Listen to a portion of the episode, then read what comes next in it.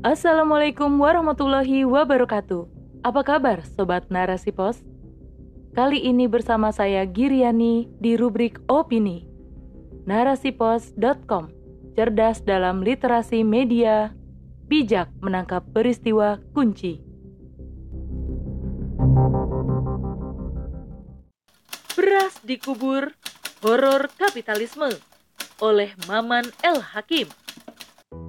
Beberapa waktu lalu beredar berita tentang penemuan beras bantuan sosial yang dikubur di dalam tanah. Seperti dilansir c n n indonesia dot com, warga Depok menemukan bansos Presiden Jokowi dipendam di tanah. Berita tersebut dibenarkan Kepala Dinas Sosial Kota Depok, Aslu Ahmad Jri, dengan mengatakan bahwa barang yang ditimbun adalah bantuan Presiden dari Kementerian Sosial.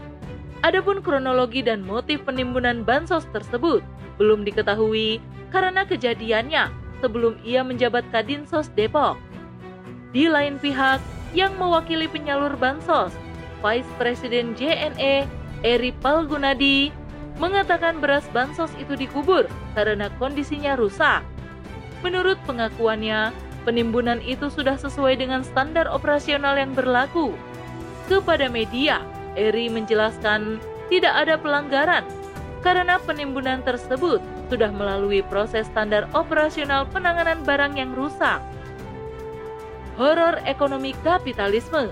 Ini bukanlah cerita drama horor yang populer, karya Ganesh Teha yang dijadikan judul film Beranak Dalam Kubur. Beras bansos yang dikubur mengundang keseraman tersendiri yang bisa saja menyeret berbagai pihak tentang penyaluran bantuan sosial di tengah pandemi tersebut. Tentunya akan mengundang sejuta tanya dan misteri terhadap penemuan bansos dalam kubur tersebut. Diduga akan adanya banyak kepentingan politik di balik pelayanan negara terhadap rakyatnya.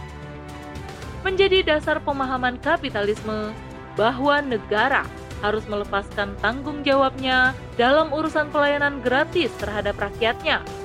Segala kebutuhan rakyat harus mengikuti mekanisme pasar karena dikendalikan oleh perusahaan yang terkait perjanjian dengan negara sebagai kompensasi atas adanya kesepakatan politik saat pemilihan pemimpin kekuasaan. Negara tidak lagi berfungsi untuk melayani rakyat, melainkan melayani pengusaha yang memiliki andil berupa saham politik. Hal yang wajar jika bantuan sosial terkesan digratiskan, padahal sering menjadi alat kepentingan politik berbagai pihak dalam meraih simpati rakyat sebagai konstituen demokrasi. Penyaluran bansos akan banyak tangan yang mencoba mengayal ikan di dalamnya. Tentu kalau tidak berupa materi, kesempatan tersebut menjadi peluang promosi pencitraan diri dalam peraihan suara rakyat sebagai modal popularitas dan elektabilitas politik. Semisal pembagian minyak goreng murah oleh salah satu pimpinan partai politik, padahal harusnya bantuan tersebut disalurkan kepada seluruh rakyat secara netral. Begitupun bantuan beras atau sembako lainnya tidak akan lepas pada proyek orang-orang tertentu. Inilah salah satu karakter sistem ekonomi kapitalisme yang diterapkan di negeri ini. Tampak dari banyaknya fenomena penyalahgunaan bantuan untuk masyarakat yang dipolitisasi sebagai kedermawanan para wakil rakyat. Kapitalisme sesungguhnya menampik bantuan-bantuan yang sifatnya sosial karena pemerintah akan merogoh kocek lebih dalam dari anggaran negaranya. Di tengah banyaknya utang untuk proyek-proyek konglomerat, pandemi telah menjadikan negara pontang-panting untuk menutupi minusnya pendapatan. Tentu solusinya pajak dinaikkan dan subsidi untuk rakyat diminimalisasi. Bahkan kalau bisa dicabut, segala kebutuhan rakyat harus disesuaikan harga keekonomian alias tidak boleh gratis. Dengan dalih kemandirian, subsidi sebisa mungkin dicabut. Begitupun bantuan yang sifatnya sosial. Kalaupun terpaksa disalurkan, harus ada kompensasi politik dalam jangka panjang. Tidaklah mengherankan kalau mekanisme penyaluran bansos pun tidak luput menjadi lahan bancakan pelaku usaha-usaha tertentu, sebagaimana halnya tender proyek. Penemuan beras bansos yang dipendam di dalam tanah disinyalir sebagai upaya memusnahkan barang yang tidak tersalurkan karena tidak layak untuk dikonsumsi, penyimpanan beras yang kurang baik, atau bantuan yang tidak tepat sasaran, atau kehilangan momen secara politis, menjadikan barang tersebut harus dimusnahkan. Sungguh sangat menyedihkan rakyat yang selalu menjadi korban. Mengingat beras menjadi kebutuhan pokok semua rakyat di negeri ini, harusnya pemerintah gesit menyalurkan bansos, jangan terlalu lama disimpan dengan alasan apapun, karena sembako menyangkut hajat hidup orang banyak yang harus tercukupi.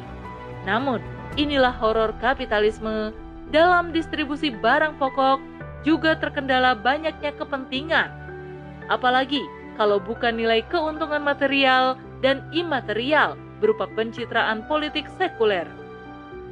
Distribusi bansos berupa barang primer seperti beras, gula pasir, minyak goreng, dan lainnya dalam kapitalisme bukan untuk pemenuhan hajat setiap individu, melainkan orang-orang tertentu saja atau kelompok masyarakat yang dianggap miskin. Padahal imbas dari pandemi dirasakan oleh semua rakyat, tidak memandang kaya atau miskin.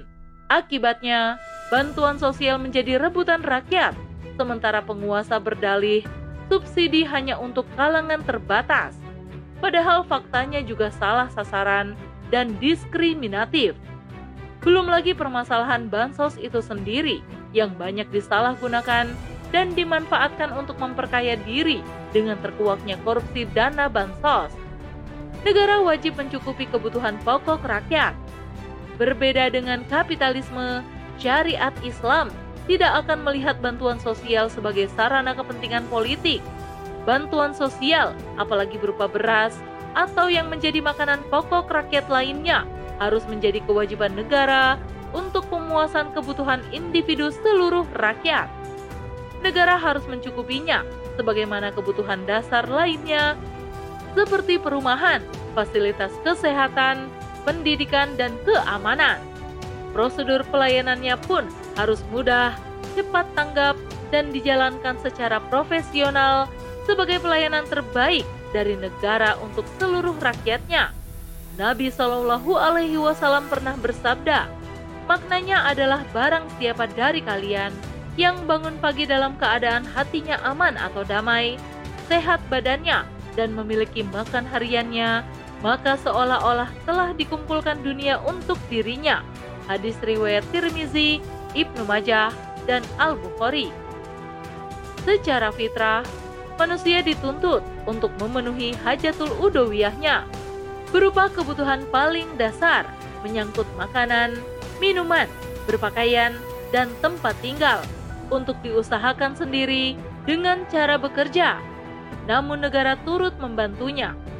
Sementara berkenaan dengan fasilitas umum berupa kesehatan, pendidikan, dan keamanan menjadi kebutuhan kolektif, maka rakyat menikmatinya dari negara secara bersama-sama.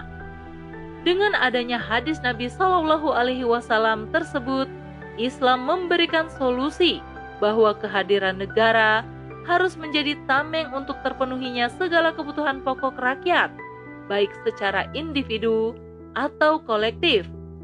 Hanya sistem ekonomi yang dijalankan bersamaan dengan sistem pemerintahan Islam yang mampu menjadikan negara tidak menjadi horor bagi rakyatnya karena kelaparan, sementara di bawah tanah terkubur bantuan sosial yang tidak tersalurkan.